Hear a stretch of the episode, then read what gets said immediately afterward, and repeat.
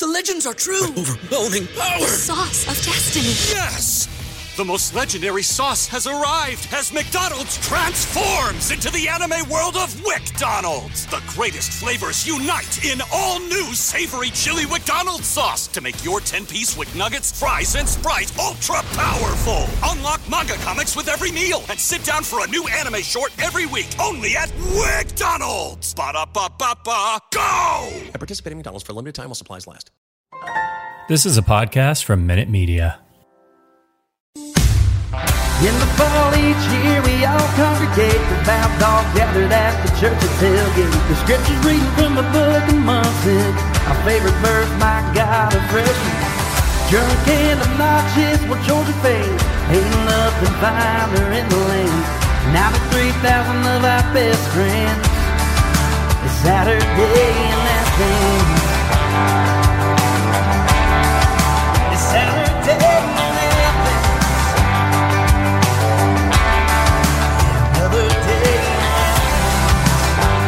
Welcome to the Saturday Athens podcast. We're a Georgia Bulldogs show by Dogs fans for Dogs fans. I'm your host, Herschel Burley, joined as always by my co-host, Boss Dog. And Boss, we're 9 and 0, number one in all the land, out to head to Knoxville to face the hated Vols. And, uh, you know, we're back for another week. And main reason we do this is so we can not only talk dogs, but also interact with other dogs fans. So, like we've said a couple times, we kind of want this to be like a neighborhood dogs bar. So, if you guys are listening and you like the show, go ahead and go on Apple and rate us, um, subscribe to the show, leave a review for us, uh, shoot us an email and let us know what you like about the show, what you don't like. If you're on social, go ahead and give us a follow on Twitter, Instagram, and Facebook. We just want to uh, interact with as many of you as possible and, and talk as much dogs as possible. So, um, go ahead and do that for us, and we'll look forward to barking with y'all uh, as we continue this road to Indy. And on that note, boss, big win over Mizzou, not a cover of that massive spread. And I texted with you the only thing that kept it from being a cover was the inability to cover up the blocked punt in the end zone. if we had those five extra points, homie, we would have had a cover on our hands. But it wasn't to be it was still a dominating performance even without the cover. I mean, the game was never really in doubt, even when it looked a little sluggish there in the beginning. And let's talk about Nolan Smith for a second there. He clearly could have covered that punt. He was being very selfless. It looked like he held up to try to give Dan Jackson the cover there for the touchdown. So Yeah. great play. And has he ha- has he ever had a more dominant stretch in his career than the last two and a half games? He has looked Yeah. like the number one player that everyone thought he was going to be coming out of high school. He has looked amazing. Yes, he has been a difference maker. I mean, it's very, very evident where he is on the field the last, you know, uh, really four to five weeks, I think. I mean, he has really asserted himself. Um, and this is another thing about this team, man. I mean, you talk about him being selfless.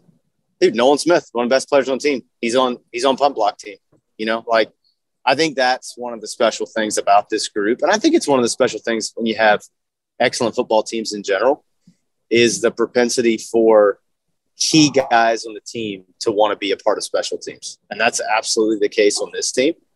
And really, man, I think that's been kind of an undersold narrative of this 2021 team is how impactful the special teams has been. What, what was that? The second or third block punt? Second?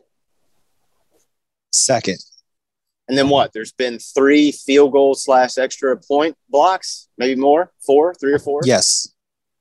Three. Three. Pretty sure I it's three. I mean, homie, that's a lot of block kicks, especially for a Georgia team. I I feel like when's the last time you could say there were six block kicks in a season, much less through the first nine games? of the season? I don't know. That's that's a stat we need to look up. So I don't remember ever remembering there being this many block kicks in a season. Oh man, and like, there's been a bunch where they were right there. They almost blocked a couple more on Saturday. I mean, they're the schemes look good. Obviously, high energy, high effort on all those teams, and I think that's a product of the team leadership. I just, you know, it, it's got guys that are impact players that want to make an impact in that phase of the game too, and it has shown all season long. Um, yeah, I mean, I thought it was another good game for Travon Walker too. uh, he's he's really really starting to emerge. I think he's looked really good, and it's really almost made me a little nervous because beginning of the season and even through I mean, really through game five, there was really no doubt in my mind that he was coming back next year. But the way he's looked the last three games, it's like, I'm not so sure he may go the way he's looked and the way he's flashed the last, he's putting some really good film out there. That's really making me a little nervous that he may go pro now.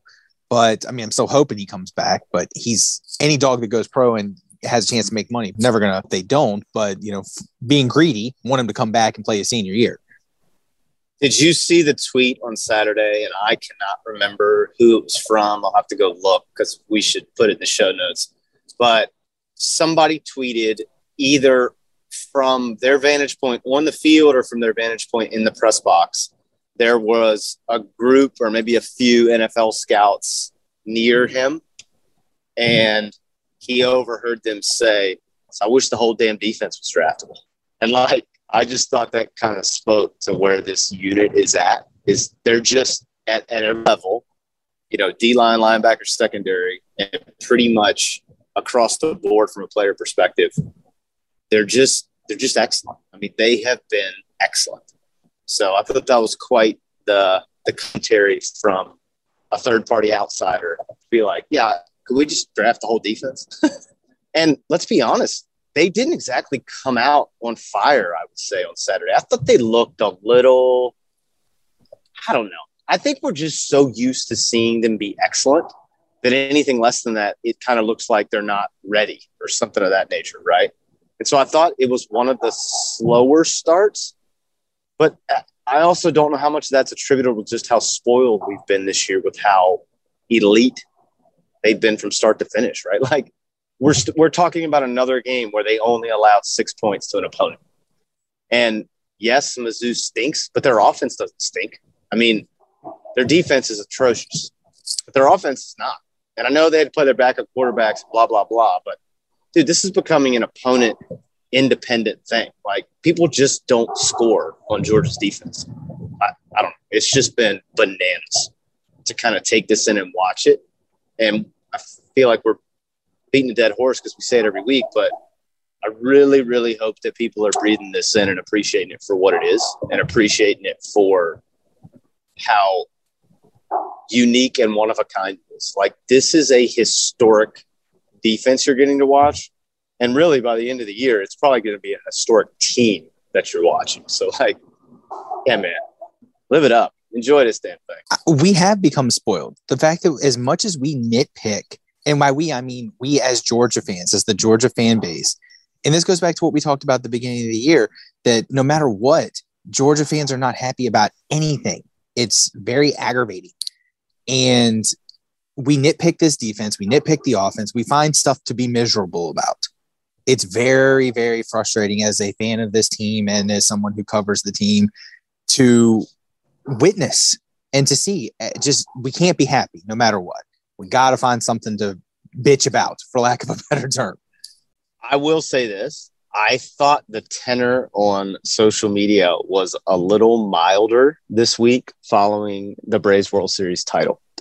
Like, it's almost like people took a breath a little bit and kind of unclenched and were like, okay, let's let's kind of live in the joy that this week has been because it seemed like a very celebratory day. I thought with Blooper being there and with Joc Pederson being there and honoring Coach Richt and honoring Loran Smith. Like it seemed a very celebratory atmosphere at the stadium, and that seemed to kind of translate to people's watching experience via social. But um, yes, I think in general that is absolutely correct, and I'm I'm interested to see as we move forward if that changes. And look, man, I think some of this is just hand wringing because now we're on the march to Atlanta. We're on the march to what's the next big domino to fall I mean, we'll talk about Tennessee when we preview that later in the week, but like that's pretty much the last real domino that has to fall before Atlanta. And how big a domino that is, I think, is very debatable. Um, but, you know, I think people are anxious about what's going to happen when they play the eventual SEC West champion, which after last weekend looks as up in the air as ever, right, homie? I mean, yeah you know, I I think you and I both would would have cashed in a couple weeks ago that it was going to be Georgia Alabama in the Benz, but I don't know, man. They still got to play Arkansas. They still got to play Auburn. Who knows what could happen? I mean, I just I, I'm not super sold on them right now. Let me ask you this. Speaking on that point, because I was thinking about this last night, because I can tell you where I'm at with it. I want it to be Bama. Like I almost need it to be Bama. I feel like that is a whatever you want to call it, psychological, emotional hurdle that I think the program needs to leap across. And I'm not saying it would diminish anything for me because whoever they play, if they're SEC champs, I'm going to live in that joy and love it. And same thing on the playoff path. If, if Alabama's not in those cards, it is what it is. But I will say this it would it would have a different level of satisfaction if they're one of the foes on the road of conquest. Do you agree with that or do you think I'm being crazy about that? You if you would have asked me this the beginning of the season, and we probably talked about in the offseason, I would have 100% agreed with you. But as we've gone through this season and watched this Bama team, I don't feel it. This Bama team doesn't look like Bama. They just don't. Like they're wearing the uniforms. Nick Saban's still on the sideline, but they don't look like Bama to me. They don't have they don't have a game changer on offense. They don't have, they look lackluster on defense. Honestly, they look like us from the last couple of years. I, I hate my, to say it. That's what I, that's what it looks like. But here's my point. I don't care how they look this year. What I'm saying is, I think symbolically for the program, it would be more beneficial, not just this year, but in the long run, for it to be them that we beat in Atlanta. For me, because dude, there's a lot of skeletons in that closet, and like I think it's a lot of ghosts that could be vanquished, and a lot of I don't even know if confidence is the right word, but I think it would steal the psychology of Dog Nation in the fact that, yeah, they got beat. We beat them. I don't care what version of them they are, beating them is still beating them. And I think it's meaningful. That's my point with it. Like I All want right. it to be them because I want to beat them. I really don't care what they look like or what version of them it is. I just want to beat their ass. There's two sides to this coin for me. Okay. And one we won't know until January. So if it's Bama in, in Atlanta, two scenarios play out. We win, we win the national championship. It doesn't matter it, to, to me that doesn't matter because once Kirby wins one, the dynasty is the dynasty foundation's built, and everyone's chasing Georgia at that point, in my opinion. Yeah, that's fair. If if it's if Georgia does not like my fear is uh, i guess this is multiple scenarios in my head that just popped in so my fear is the scenario that i don't want to play out is bama doesn't make it we get we win the SEC championship, we get in the playoffs, and we don't win the national championship because then Bama's still there. That's the scenario. That's the worst case scenario that I can see. Like if we still beat Bama in the SEC championship, like I don't not that I don't want to see us win the national championship, but if we don't somehow don't end up in Indy and don't win, then we still vanquish the demon, so to speak. Do you see where I'm going with this? Like that's my concern. That my, but I feel like that that that concern of leaving the the dragon, sleeping dragon, still there. I do have a fear of that, but not if we win. If we end up winning it all, I don't care who it is. What I'm saying is, for me, I think beating them in the SEC title, I almost think it, it automatically makes them the national champion. And I'll tell you why. I think that's a psychological barrier that once they remove it, they'll be unstoppable. I mean, there's not a team talent wise, and this isn't biased Georgia fans saying this. This is just a fact. If you've got two eyes and a brain, they are the most talented team in college football, and it's not close. So the only thing that's going to keep them from raising a trophy in Indy is something they do to themselves, right? Like some type of self inflicted loss. Because up and down a roster, there's nobody talent wise that should beat them. I, I don't care who it is, Alabama included. But what I'm saying is the mental piece of it matters. And I think getting through that, that's one mountain to hit, right? There's, I think there's two peaks on their national championship mountain. I think one is ascending Bama, and then the other is ascending to the national championship. If those things end up being one and the same, fine. I mean, I don't think they will be. I think I think if we beat Bama in the SC title game, their their road is done. I think they're I don't think they can get in as a two loss team, even if I mean maybe they could if a lot of things went wrong. But the only scenario I can see that playing out that way is if uh is if Bama was the four. And I don't think they're gonna have Bama and Georgia play one versus four right after they've played each other in the SEC title. I just don't I don't foresee that happening. So I think it's a one bite at the apple thing for Alabama. If they don't win the SEC title, they're out. I, I just think that's the long and short of it. I don't care what kind of game it is. I know a lot of people said, well, what if it's a close game? I just don't think it matters. I think they're out if Georgia beats them. I mean, let's be honest, the way that they're playing right now, I, I want to play Bama in the SEC championship game. If I have my choice of the team, the options, give me Bama over A and M. The way A and M's defense is playing, Well, I I'll be honest with you. Don't let them scare me.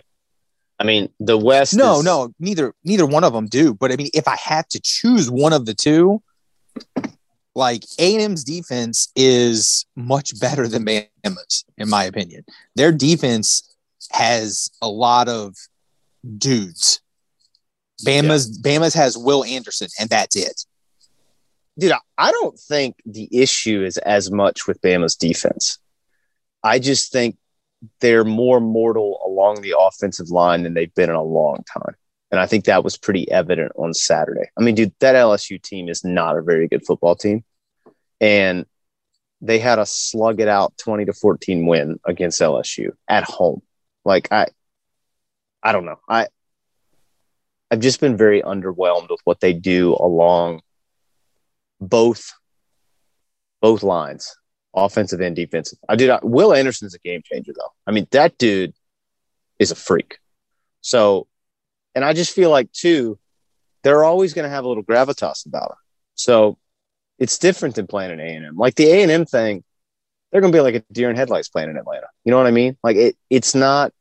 Jimbo's been in those stages before, but A and M hasn't for a long time, brother. I mean, when's the last time they played in a title game? They're still in the Big 12. Yeah, that's fair. and even then it had been a while. So I just that, that's what I mean. I, I think the exposure to the stage matters. So I don't know. We're kind of getting on a tangent, but that's I it, it matters to me. I want to beat Bama on the way to Indy. I do. Like it will make the juice a whole lot sweeter for me. It may not, I mean, look, at the end of the day, I don't care. I just want them to win the title. So it's opponent independent. I'm just telling you, it'll be a much sweeter bite of the apple if Alabama is one of the people that they stomp on on the road. That's it. Because, dude, it's a lot of pain involved with that, right? Like 12, 17, 18. I don't know, man. It's just a lot. That'd be a lot. I mean, don't forget the ass whippings too. Don't forget 08. Don't forget, you know, 15. I 15. mean, there were a lot of beat downs in there too. That that they, they they weren't the they weren't the gut punches, but they they didn't feel good either. Yeah, hundred percent. Yeah, I, that's what I mean. There's just a there's a lot of demons there, and I just want to see it happen. I really, really want to see it happen. Um, so I want to talk to you about this just because it's been one of the things people complained about, and I'm not that neither here nor there about it because my thing is, did they score 43 points? Why are we pissing and moaning about this? But been a lot of hand wringing about the running game. Mizzou got the worst rush defense in all the SEC. I think maybe all of all of the country. I think they're 130th in the nation out of 130 teams in rush defense. They Uh, actually moved up before the uh before the Georgia game. I think they were 124th before, so they weren't dead last, but they were close. So obviously not a I would say stupendous rushing performance, but also wasn't like Missouri is forcing Georgia off the field with three and outs, right? So I don't know. Was it? Do you think that's much ado about nothing, or do you think this actual legitimate area of concern? I mean, you know, Jamaree Salyer's not in there, so new unit of five playing together for the first time. Coach Smart said in his press conference today he thinks Jamaree might have an outside shot to play this Saturday. I don't know. I'm just always interested in your opinion on that because for me, I'm always just end result. Like the offense scored 43 points uh, or 41 if you don't count the safety. So whatever, they okay. look fine to me. The offensive line running the ball has looked ho hum all season. And part of that has been with Stetson at quarterback, or with even with JT at quarterback, the most defensive coordinators have been like, we're going to make Georgia beat, beat beat us passing the ball because of the depleted wide receiver core of then when Stetson took over.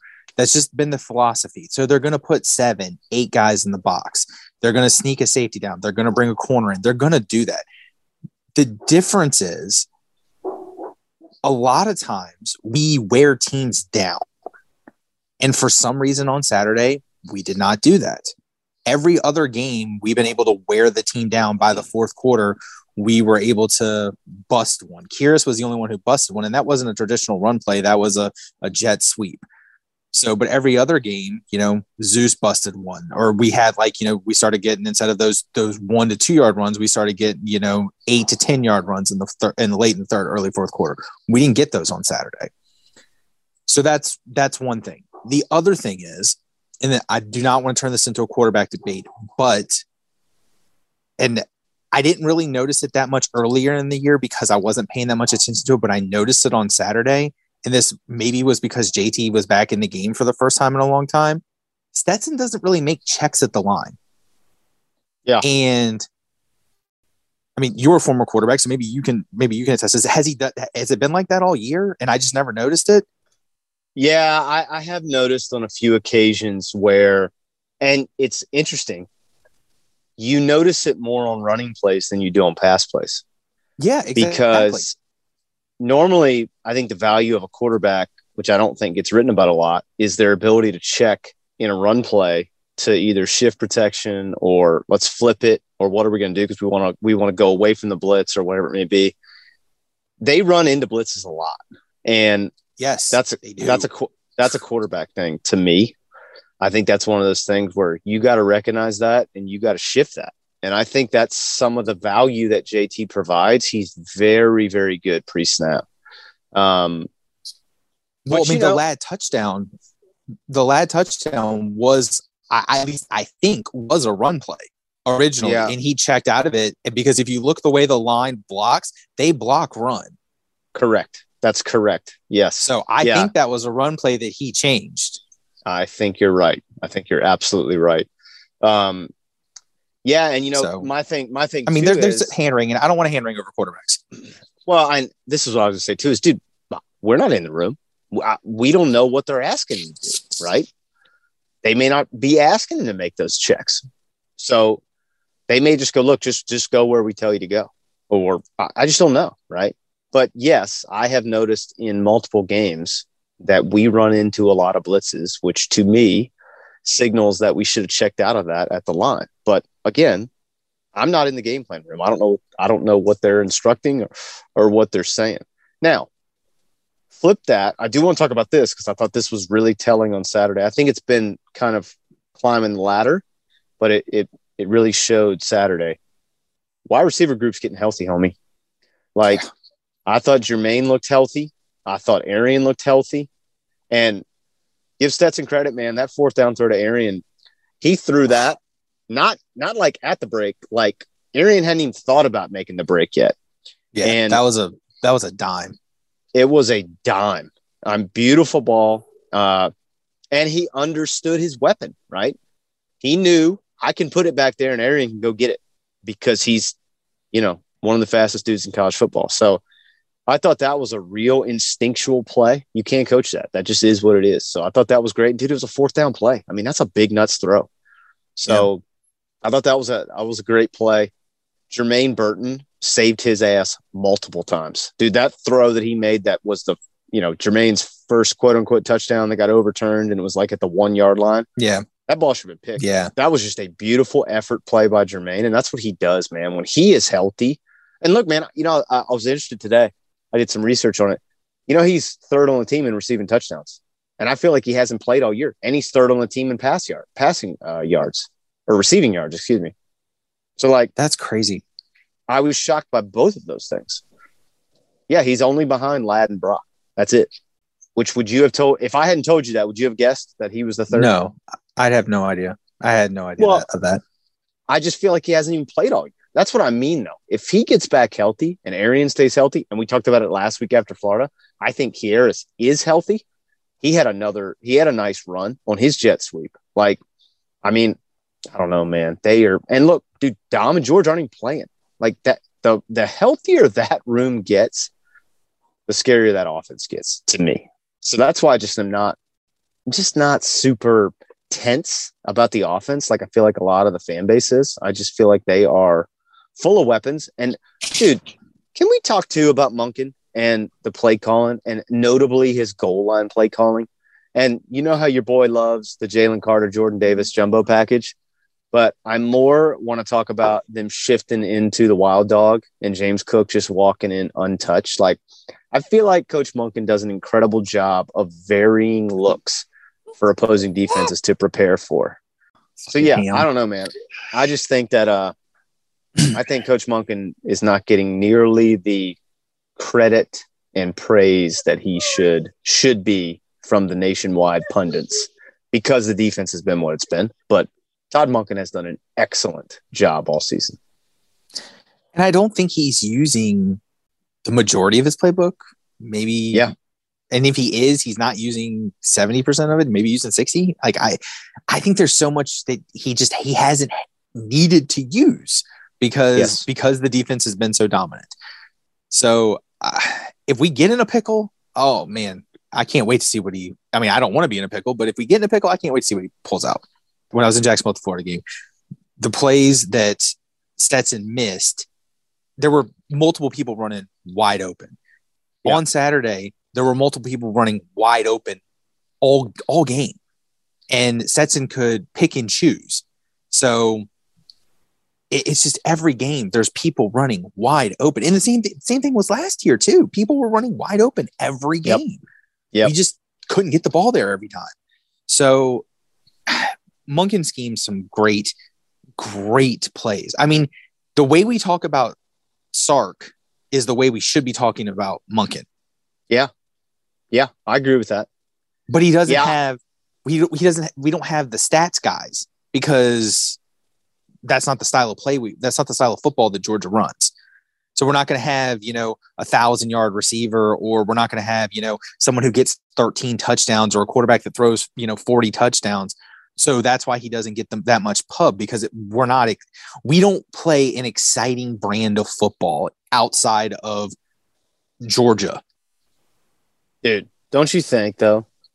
Like, have you envisioned what that offense could look like with Brock at quarterback, with what he's able to do with his legs and his arms, and like even Gunner? I feel like with the way they scheme things, and man, if they kind of went NASCAR and went hurry up and like really push tempo and stuff, phew, boy, I really, really, really think they could put up some points on me. I mean, I mean, they are putting up points. And I think for this year's team, like personality wise, they don't need to do that, right? Like, what's the benefit of them scoring a point a minute or w- whatever it may be, right? They don't they don't need to do that. It behooves them to chew clock, let that defense rest, and then just go wild when they're on the field, right? Fully fully rested and roll full speed. Mm-hmm. Yeah. So I, th- I think there's some balance there because one of the one of the flips to having a high scoring offense is, and especially if you score quick, dude, your defense ends up being on the field a lot, which then changes the motor they're able to play with. So I do think there's a happy medium there. But in a vacuum, man, like if you think about what that offense could look like with with the way Brock plays, with his tools, with the way Gunner plays, with his skill set, oh man, whew, that offense could be bananas. And you know, let's not, you know, forget that Ladd's a freshman, Brock's a freshman. You know, there's going to be so many weapons there. Darnell's an underclassman. Like, there's all these guys that are going to be back next year from an offensive perspective. Kendall's AD. back. Kenny's AD. back. A AD's back. I mean, like, dude, it's just it's a whole lot of weapons. So if I mean the benefit, and we've talked about this offline, but one of the nice things about Coach Monken not getting a lot of national shine is hopefully ain't nobody gonna come calling for vacant coaching positions, right? like Yeah. hopefully he keeps his ass in Athens because that'd be good for all of us. Um, but yeah, I mean, I, it- it's just been for me fun to watch. It's it's been a fun offense to watch and a fun. It's been fun to watch the game plans week to week. So I'm interested, and I agree with you. I don't think they're using remotely close to the full array of that playbook. Like I don't even think he's gone forearm deep into that bag yet. You know what I mean? So uh, yeah, I think if they had to dial up some stuff, it could get really cool to watch. So that'll be something to kind of track as they get into Atlanta and then the playoff run and all that, is to see what that offense kind of looks like if they want to get exotic and do some fun stuff. So I don't know what what else stuck out to you on Saturday. I'm probably forgetting some stuff because we've been on two tangents now, but just another dominating performance. So, I mean, you know, the, the quarterbacks get nitpicked to death. Like you said, Jermaine saved Stetson, but t- to me, it wasn't those passes. Those were 50 50 balls. You know, we're, Yeah. we throw, we play the, we have, we have those built into our game plan. Yeah. So we either want those to be caught or incomplete pass. We don't want those to be intercepted. Those weren't the Yeah. plays that bothered me on Saturday with Stetson. The play that bothered me was the pass to, to Marcus on the sideline. That should have been Oh. a pick six. Man, heck of a catch by Marcus too. You talk about strong hands on me. No kidding. I, that that bothered me. I don't know what he saw there, but that's neither here nor there. I mean, JT, first time he played since end of September, he looked like he hasn't played in over a month. So, Yeah. I- Well, I, didn't you know, really. in, in fairness too, I thought the only one that he missed that was pretty egregious was the pick. And yeah, it was a tip ball, so it's kind of an unfortunate pick. But dude, if he throws that where he's supposed to throw it, that might have been touchdown. I think Jermaine just yeah, goes up the seam and scores a touchdown. I mean, he, that was just a that was a bad ball. But I think that's a speed thing. I I, I don't think there's any way to simulate game speed. So you got to do it. You know, you just got to go play. Um, but hey, man, this is a great problem to have. Okay, you got two guys that are very very capable. And I think they do have some options as JT gets back into kind of game speed for hey, look, if if the the game plan is better served by having a more traditional pocket passer that needs to make run checks and stuff, a la the Clemson game. Like, tell me this: Don't you think the Clemson game would look different offensively if Stetson played quarterback? yeah, Yeah, I just think, dude, JT makes a lot of a lot of checks, a lot of reads that I feel like the normal fan doesn't see, but probably keep you in a safe spot from a team perspective. So, man, I'm just I'm happy to have both of them. And Stetson has played great. I, I, I do think that has gotten diminished a little bit in the larger narrative. Like Stetson has played very well, and he should get credit for that. Like, and his teammates obviously love him. Like multiple ones have gone to bat for him.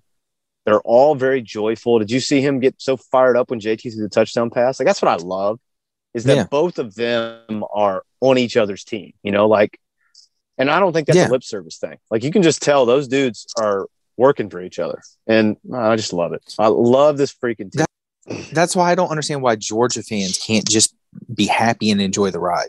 When was the last time that we had this much fun in a year? Seventeen. I, I gotta. but di- was 17 this much fun? it was. It was. It, it was different. I don't remember Seven, feeling this. I don't remember feeling this much having this much fun in 17. 17 was different because 17 was more like a magic carpet ride where you kept waiting for the genie to go back in the bottle and the carpet to fall apart, like in Aladdin. Like that's kind of what 17 was like because it, it wasn't supposed But to be. 17 wasn't as dominant though. 17 wasn't as dominant. That's what there I mean. was It felt it felt like a magic ride. It didn't feel like there it was based in reality. Whereas this, dude, this feels real. Like this feels like, oh yeah, like it's not just us saying we're watching the best team in the country. It's everybody with a set of eyeballs saying, uh, yeah, that's the best team in the country. ain't nobody beating their ass. And dude, it's fun, man. That's why I'm trying to like breathe it in. And dude, it's not just fun in that way that they're the best team and everybody acknowledges they're the best team. this defense is I've never seen anything like it. Like, not as a fan of my own teams, anyways. And you really got to start looking back through history to think about when you've seen it in the college landscape. Like what? Bama 11. That defense was historic. You got to go back to the 90s and talk about some of those Florida State defenses, some of the Alabama defenses from the 70s and 80s. Like historic defense that we're watching. It's awesome. And it all started and in, in Charlotte. and on top of that, you got to look at it from the perspective of we're in a different age of football Yeah. where 100%. it benefits the offenses. 100%. You know, That's they always hundred say, percent true. they always say with with holding, you know, I mean, there you could call, John Madden used to always say you could call holding on every play, which you can, but they always say that you're you're not supposed to call you're not supposed to call holding if the holding is like in between, you know, if the arms aren't extended or anything like that. Every single play, one of our D tackles, Jordan Davis, Jalen Carter, Devonte Wyatt, somebody is being held with the arms extended, and it's never Correct. called. And we're That's still correct. dominating people and getting to the quarterback and stuffing people at the line of scrimmage. It is egregious with the non-holding calls, and we're still dominating people. I think the other points a game. piece of it, I think the other piece of it too, and I, that's a very valid point. This is a different age, and they're doing what people said you couldn't do anymore, which is dominate and win games with incredible defense. So I think that's awesome. The other piece of this is the intangible of how this team is with each other, how they interact with each other, how how they make the fan base feel because of what you're getting to watch, right? Like they're just a fun group to root for because you can tell they love each other and it's hard not to love them because of that.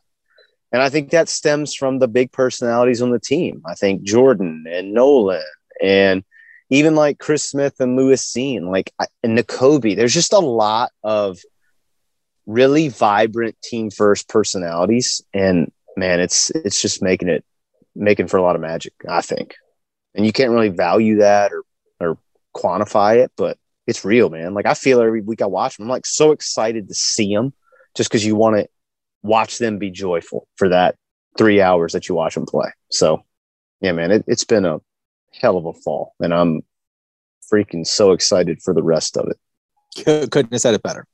All right, homie. Well, we got Tennessee this week, going to Knoxville. We're going to have newly minted Knoxville resident and former Georgia tight end Arthur Lynch come on and preview the Vols game with us this week. So we'll have that coming up for you. And uh, if you haven't already, make sure and go check out the Sunday Snaps episodes with two of our favorite guys on the whole Georgia football team, long snappers Payne Walker and William Mote, two great guys. Both were kind enough to come on and share their stories with us. So, as we tell y'all every week, know your snappers. Uh, make sure and uh, go and support them. Go follow them on social and make sure and pick them out on the field each Saturday and root for them. Uh, 47 and 56. So, that's our guys. Um, yeah, man. Until next time, go dogs, sick them. Go dogs. Thanks, Georgia's better now.